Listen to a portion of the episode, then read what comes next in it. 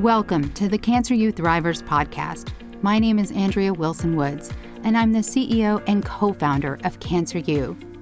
Join me each week as I interview cancer patients, caregivers, survivors, and providers about their cancer journeys. You're listening to Cancer U Thrivers, where real people share true stories.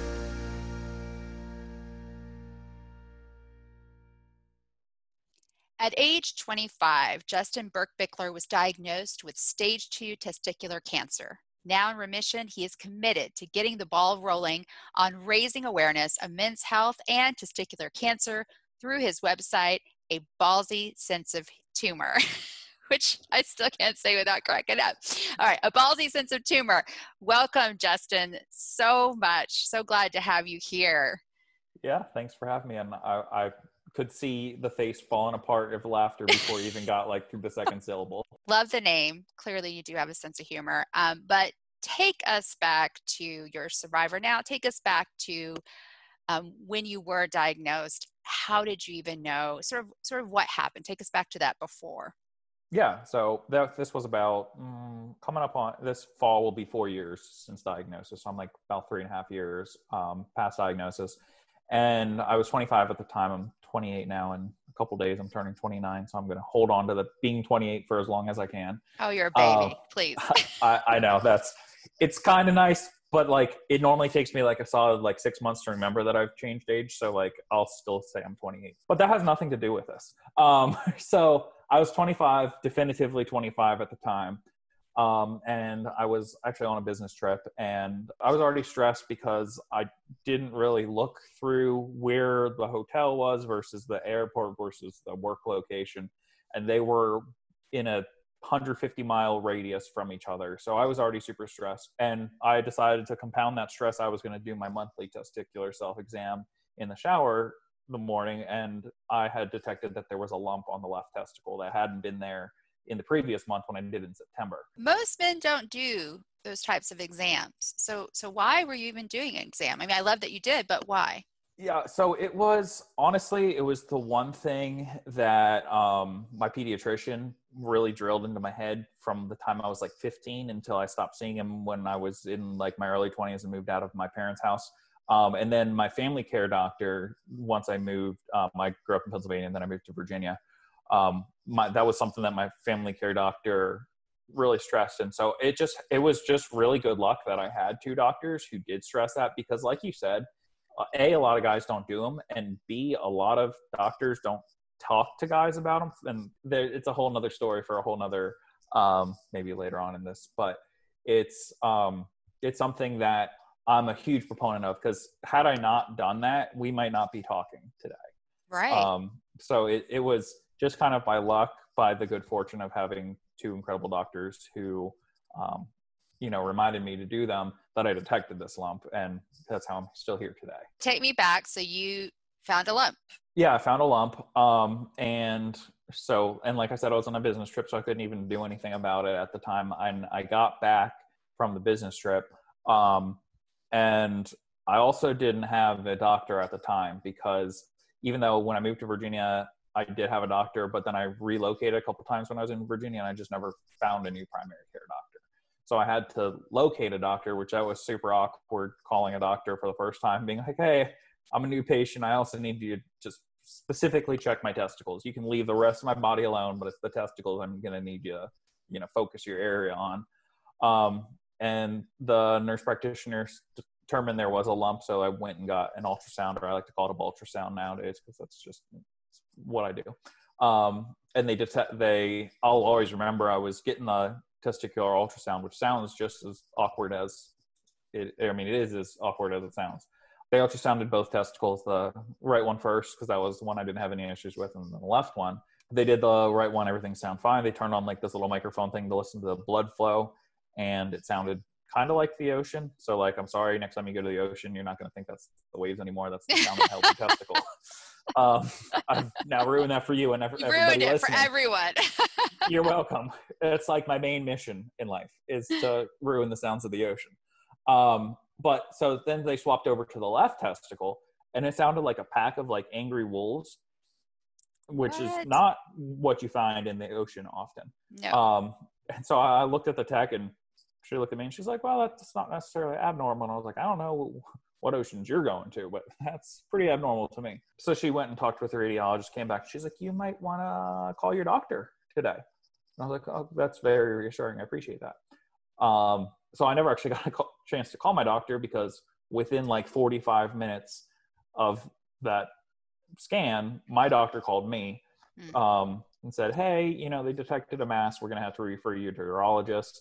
And so I got sent to the urologist. And like I said, the radiation tech was kind of vague about it. My doctor was kind of vague about it. And then I got to the urologist, and he's like, yeah, so I've looked at this, and you have testicular cancer. And when I tell that part of the story, often people have like the exact reaction that you just had there. But like, I really appreciated that at the time, because I was so sick of having kind of the runaround. I really just wanted answers. So I wasn't too shocked at that. Like, 'cause I had done enough research to realize like a mass on your testicle in like 95% of the cases is cancer. What was the time from the time you felt it on that business trip to the time a doctor actually said that to you? About 20 days. Oh yeah. Okay. That's 3 weeks of worry. Yeah. Okay. Yeah. So, and it was about a week between the initial doctor's appointment to the urologist. So it was like 2 weeks of trying to find a doctor and the week of tests and stuff. He said that, I had most likely had cancer, but they couldn't tell until they did surgery. And so they said they were going to have to remove the testicle.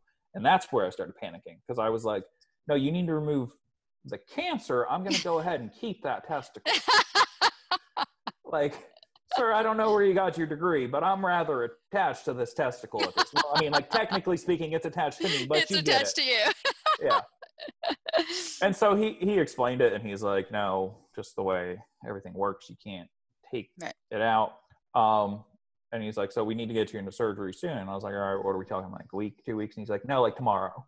And I was like, oh, okay. Well, A, I haven't wrapped my head around the fact that you're taking half my balls. And two, I have to work tomorrow. So like, I can't just call my boss and be like, hey, I'm not coming in tomorrow. I'll tell you why later. So I said, let me go home and think on it. I was like, I'm not going to wait too long, but let me just process. And he's like, all right. So I went home and I processed, and I called him like that evening, and the next morning he called me. And so instead of doing it the next day, we did it 2 days later. So I was able to get off of work for Friday. It was like a long weekend, but like not a really fun long weekend. Had you told anybody, your parents or anyone at this point? So this is a funny story. I had told my boss, because I had to leave work to go to get the ultrasound, but I kind of left it vague. My boss was, he still is a male, but I've changed jobs a couple times since then. As soon as I said I had an issue with my testicles, he was like, go. I didn't tell my parents until like the night before surgery. Which like my mom was like not super thrilled about.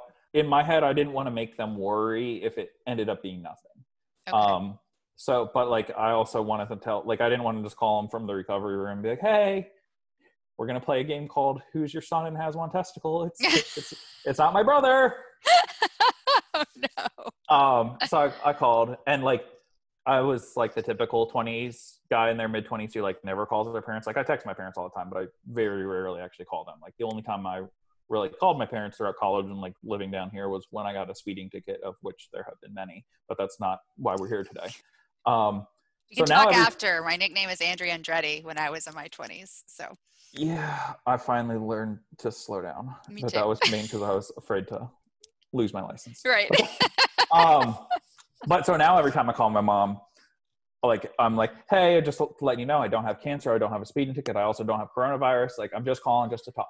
Like, oh my gosh, I love it. I told her like the night before surgery, and I, had the surgery, and then they confirmed it was cancer, and the cancer had actually taken over pretty much the whole testicle. So even in my imaginary world where they can just take out the cancer, but not the testicle, there would have been nothing left anyways. So they did full body CAT scans and found that not only was it in my testicle, it also spread to my lymph nodes. So I needed chemo. So then I got referred to an oncologist. Then I started chemo about a month after surgery. I think it was actually exactly a month. So I went through chemo for 3 months. The thing with testicular cancer chemo is because testicular cancer is such an aggressive cancer, they have to treat it very aggressively. So in the grand scheme of things, compared to people who go through chemo for like years and years and years, 3 months doesn't sound like a lot, but I had 21 treatments within that 3 months. Yeah, no, that's a lot. Oh my God. Yeah, it's a lot in a very short time frame. Yeah. It's more than like some people have like over 5 years. Wow. So it really, you know, knocked me out for like way out of commission for, you know, the first day wasn't bad. And then I woke up the next day and I was like, wow, that was not fun yesterday. And then it just progressively got worse from there. That was, no, like I said, November 2016 through January 2017.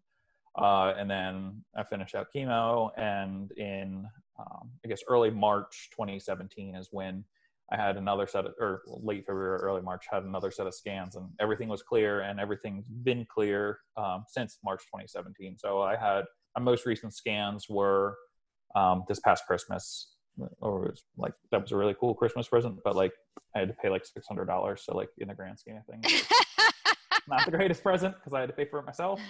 You know, that's kind of the comprehensive journey along the way. Did you have to have any other treatments after you finished chemo? Was there anything? Nope. Okay.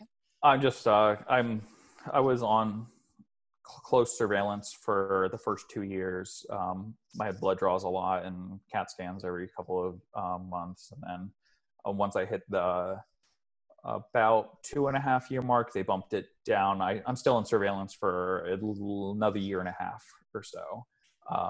So I have blood draws every 6 months, and now I have scans once a year. Okay. But no, haven't had any treatment since then.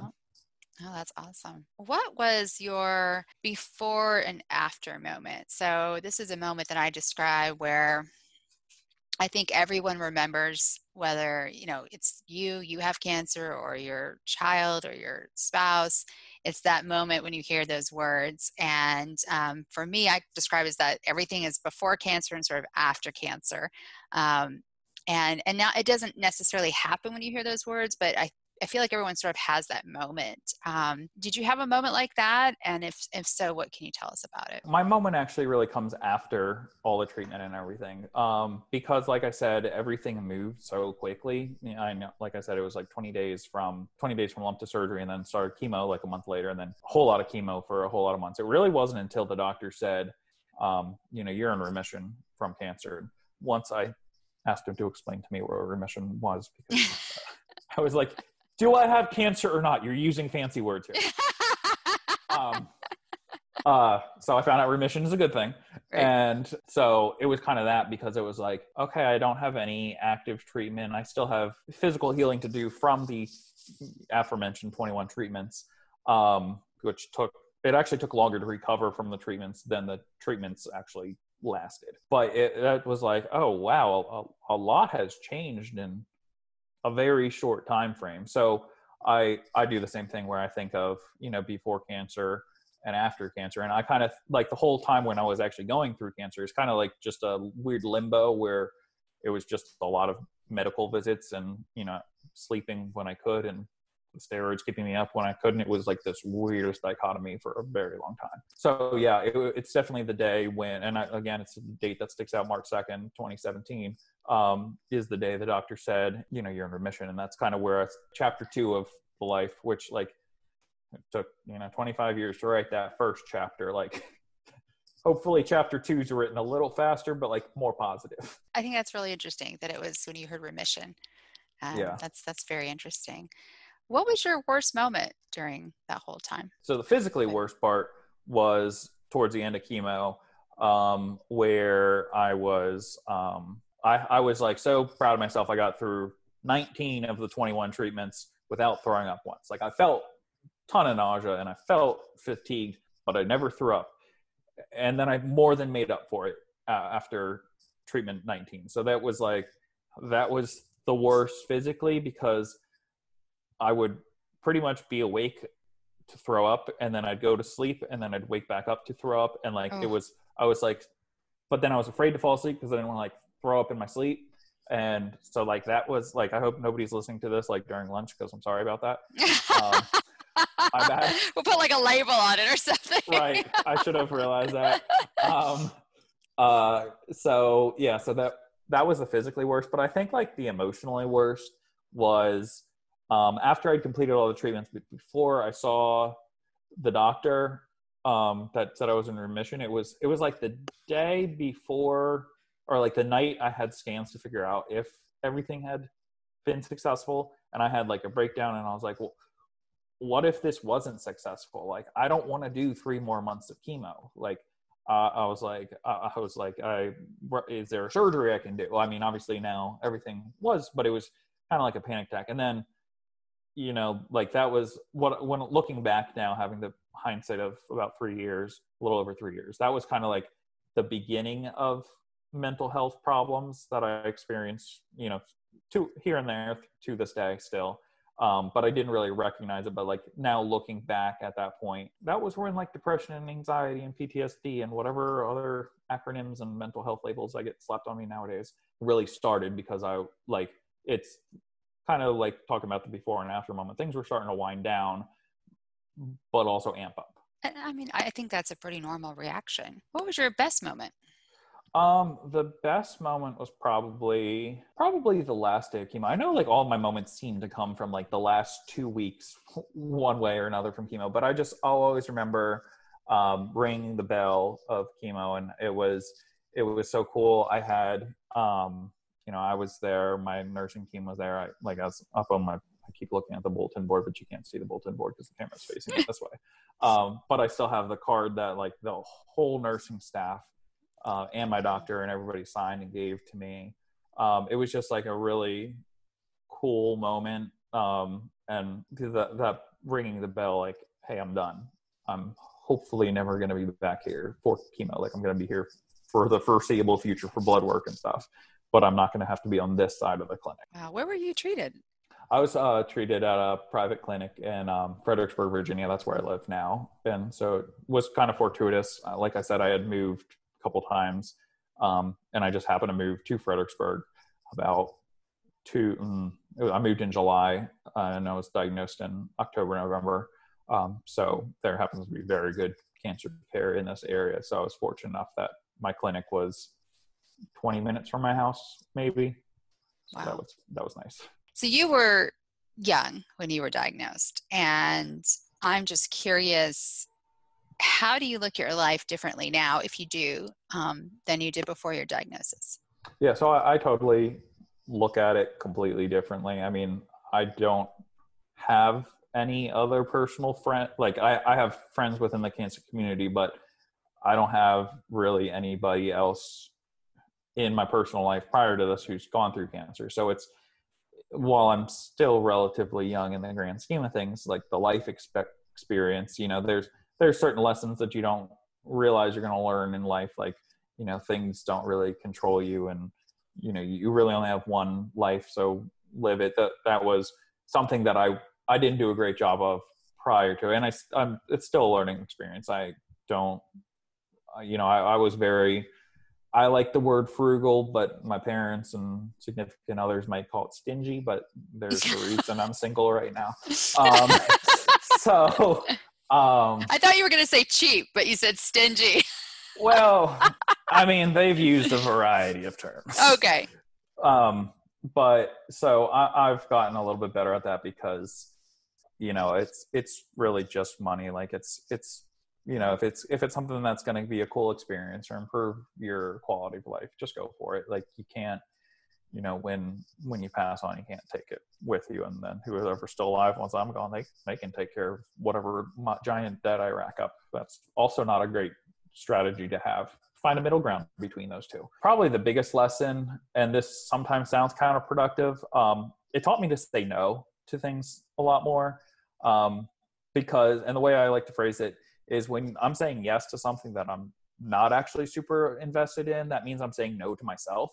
And at the end of the day, like, and it sounds, obviously I know I have close friends and family and stuff, but the only one that I can ever definitively know how is going to react and 100% always going to be there no matter what is yourself. Yeah. You can't say no to yourself in favor of all other people. I'm not saying you need to be a hermit and live in your house forever, although that's kind of what we're doing in the world nowadays. At the time so of this recording, yes. Right. And for the foreseeable future, who knows when that's true. Can be done. You know, there are some things that in the past that I would have just been like, oh, that sounds like moderately interesting, I guess I'll do it. And then kind of like hated being invested in that. And now, you know, there'll be stuff that, you know, I'll say yes to, and then later on I'll realize that it's just, it wasn't for me, and I'll just say no. And like the other thing I kind of learned is you don't really have to explain to anybody. No, you can just say, I'm done. I mean, say it a little bit more eloquently than that. But if, I mean, probably the biggest perk to having cancer is like, you can play that cancer card, like pretty much whenever you want. And if someone like questions you why you don't want to do something, you know, within reason, you'd be like, well, I'm still, you know, I just don't have time. And so it's like, so everybody who I've said no to something and is listening to this, I'm sorry, I just told you that I'm just not interested in what you had me do. No. Okay, you learned a lesson that I didn't learn. Well, I knew better, but I didn't really appreciate it or do it until I was in my early 40s, really. I mean, because if, and I don't know who said this, but if you say yes all the time to people, your no means nothing. And mm-hmm. and I went through a phase in my late 30s where I got to the point where I was just, I almost had a breakdown because I had said yes to everyone and everything, and I was done. I was just done. So I think you learned an extremely valuable lesson. You know, you don't have to say yes all the time. Yeah. Eventually the rest of my friends will catch up and realize that I'm not crazy for just being like, no, I don't really want to go out. I'm going to stay here and watch Netflix. Well, you know, I like that you brought up your friends. So except for the friends you made in the cancer community, none of your friends have had cancer. So how did they react when you were diagnosed, your closest friends? My closest friends were super supportive. A lot of them, a couple of them came down in the interim between, or a couple of them came down in the interim between surgery and chemo. They couldn't really come down during chemo because I was, you know, compromised. But a lot of them checked in, you know, via, it was mainly text because I didn't want to FaceTime or talk on the phone or anything. But it was nice that, like I said, I grew up in Pennsylvania, so most of my friends are still up in Pennsylvania. I just moved to this area, so I didn't have like a close-knit group of friends on here. I had just started at a new job, and literally, maybe, you know, I work in education, so school year started in September. All this happened in October, so I was literally working at that school for a month and change, maybe. So I didn't really have a whole lot of close relationships, but that school really banded together to drop off meals and send care packages and so on and so forth. But that was nice. But it was, you know, even though my friends were physically distanced from me, they were there for me emotionally and, you know, virtual means. So kind of like what we're going through right now in the pandemic where everybody's kind of spread out and kept. So it's like, that kind of prepared me for this. So now it's kind of my turn to return the favor.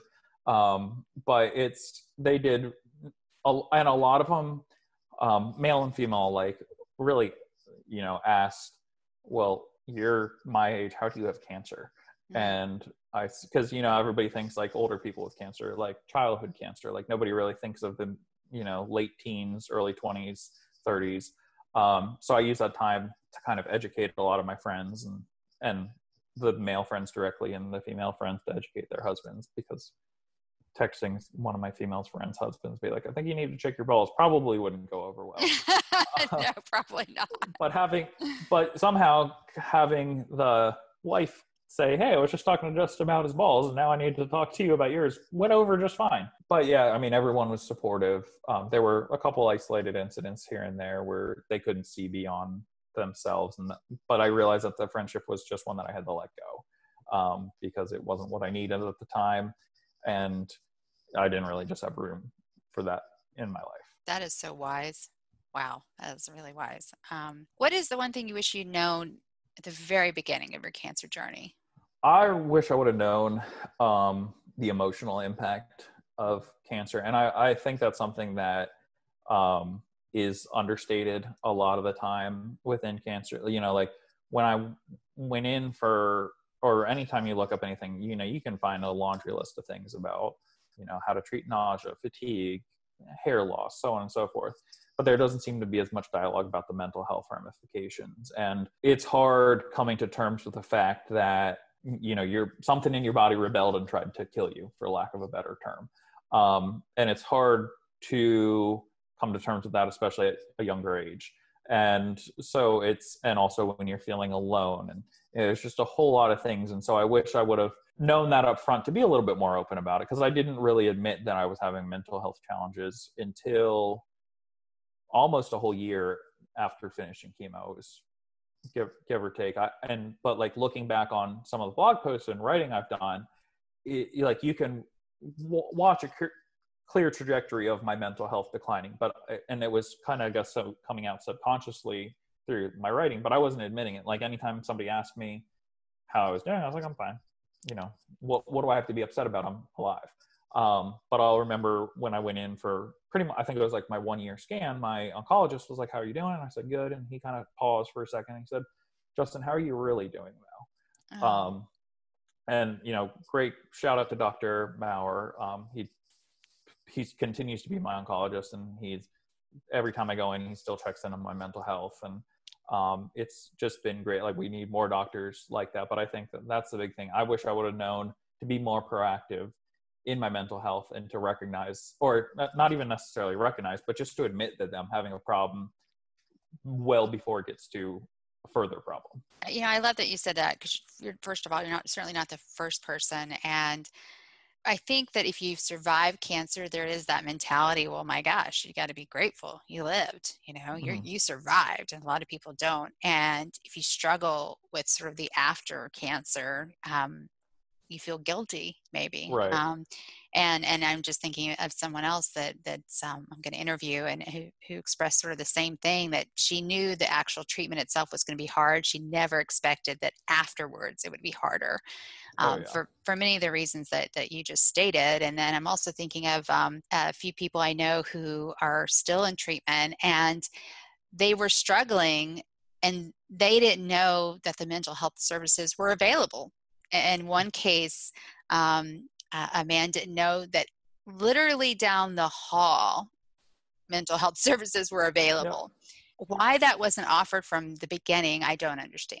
The healthcare system in this area, they have nurse navigators who called to check in on me, but I didn't even know what a nurse navigator was. I assumed it was somebody in like financial thing, and I thought they were coming after me for bills. And you know, I was going through chemo, and I pretty much just shut the woman down in a nice way, but I just said, no, I got everything handled. But also I'm a little stubborn too, but that's neither here nor there.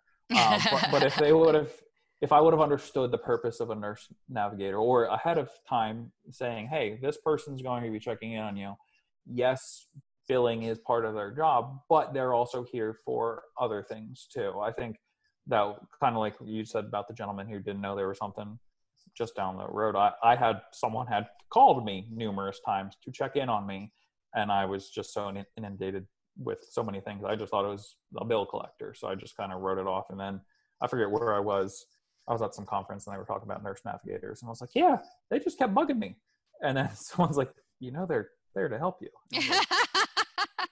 I was like, well, I owe some people an apology. But you didn't know, right? Right. And I don't think a nurse navigator should have the same task as following up on billing either. I understand that may happen, but that should be a totally different department. Well, you led me to my next question so beautifully. If you could do only one thing to improve healthcare in America, that's it, what would it be and why? The best thing would be to improve access to mental health care. I think, to put it into context, I racked up tens of thousands, if not hundreds of thousands of dollars in medical bills from chemo. My insurance never questioned it once.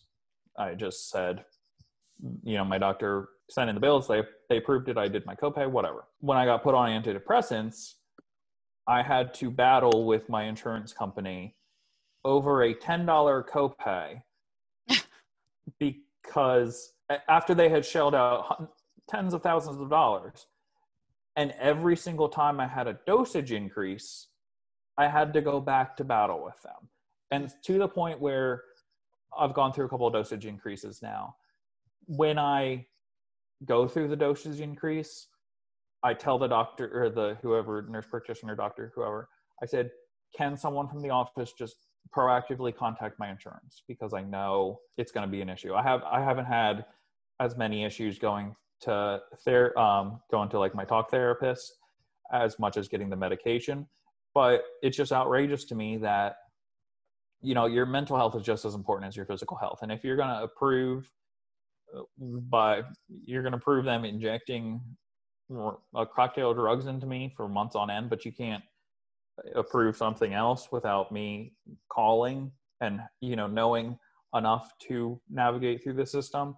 I just think that needs to be something, you know, if we normalize it more, I think it'll help everything. It'll get rid of a lot of stigma, and that, you know, there's the link between mental and health and physical health. If you help the mental health, you may also be helping the physical health. If I had to pick one, I could talk for 6 more hours on how to. I could too. But that would be my starting point, I'll say. I love that, because I think most of the time your mental health is actually more important, because a lot of Alzheimer's and dementia runs in one side of my family. And I don't think, for me, this is my personal opinion, that it makes any sense to be totally physically healthy if my mind is not there. That doesn't make any sense to me.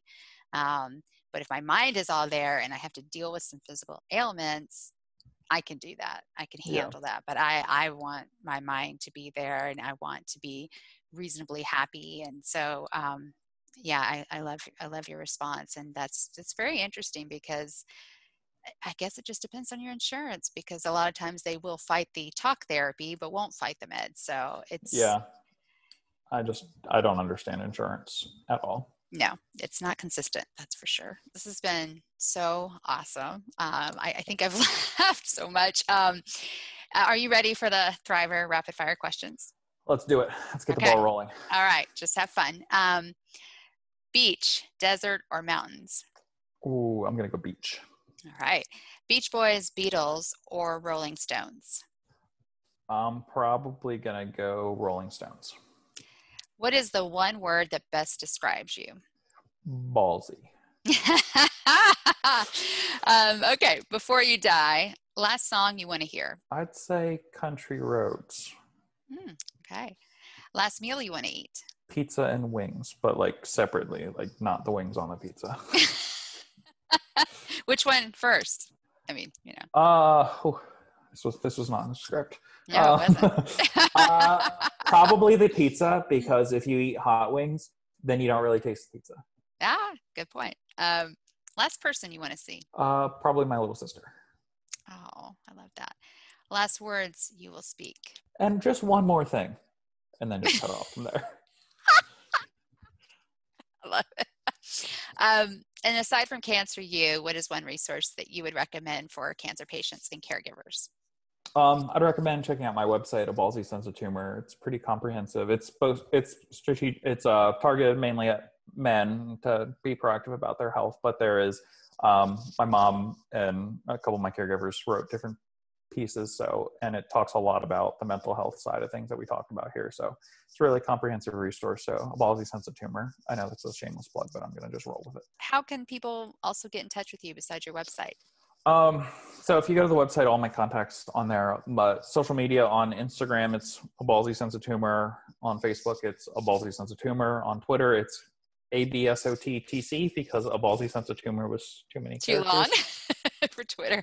I didn't think of branding early on very well. And then my personal email is justin@aballsysenseoftumor.com. Always happy to answer questions, concerns. Don't send me pictures of your testicles. It's been, 4 years and no one sent me a single picture yet. So don't start now. Yeah, please don't send us. You can describe them in vivid detail on how they feel. That's fine. I get a lot of those emails, but I don't want pictures. That's all I'm asking. I think it's good you said that, because I've actually had people send their medical records through Facebook Messenger. That seems secure. Yeah. And I'm don't do that, please. So anyway, Justin, it has been amazing having you, and I love your sense of humor and love the name of the website. I think more than anything, I just really love your attitude. Oh, thank you. It's been a pleasure being here. Thank you for listening to the Cancer U Thrivers podcast. If you like our podcast, give us a 5-star rating and review and tell your friends about us. Subscribe on Apple Podcasts, Amazon Music, Spotify, Stitcher, or wherever you're listening right now. If you want to share your cancer journey with the world and be a guest on our podcast, go to our website, cancer.university. That's cancer.university. And hit the contact button or click the contact link in the show notes. You've been listening to the Cancer U Thrivers podcast. Real people, true stories.